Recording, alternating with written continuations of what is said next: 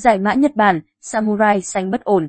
Nhật Bản bộc lộ những hạn chế khi thua hai trong bốn trận trước khi gặp Việt Nam và mọi thứ chưa hoàn toàn được khắc phục. Hai bộ mặt từ châu Âu. Danh sách 28 thành viên Nhật Bản được đăng ký cho hai trận đấu với Việt Nam và Oman có đến 18 thành viên đến từ các câu lạc bộ châu Âu, thuộc nhiều giải đấu khác nhau. Trong những năm gần đây, Nhật Bản là một trong những quốc gia châu Á xuất khẩu cầu thủ sang châu Âu nhiều nhất. Điều này thể hiện chất lượng cầu thủ và sự phát triển của bóng đá xứ sở mặt trời mọc.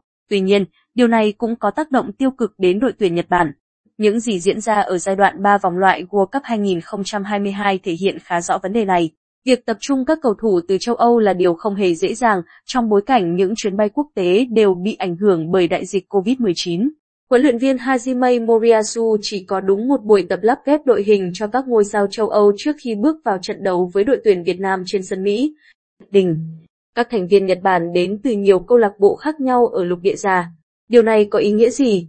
Họ thuộc về các môi trường và bản sắc bóng đá hoàn toàn khác biệt. Thế nên, với chỉ một buổi tập, ngoài việc khó quen với mặt sân, sự kết nối giữa các cầu thủ không cao.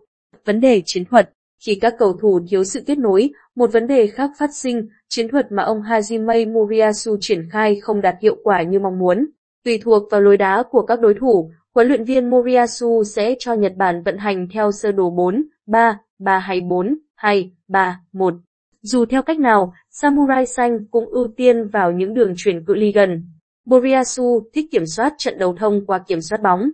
Nhưng cho đến nay, sau 4 trận giai đoạn 3, chiến thắng trước Trung Quốc là lần duy nhất họ thực sự làm chủ tình hình. Nhật Bản không thể thống trị trận đấu trước Oman, dù kiểm soát bóng 65% và thực hiện 525 đường truyền. Trong trận thắng Trung Quốc, tổng đường truyền lên đến 651. Trước Saudi Arabia và Australia, đội quân của ông Moriyasu đều không thể kiểm soát bóng, với tỷ lệ thấp hơn đối phương. Trong số các ngôi sao trở về từ châu Âu, không phải ai cũng quen với cách đá bóng ngắn.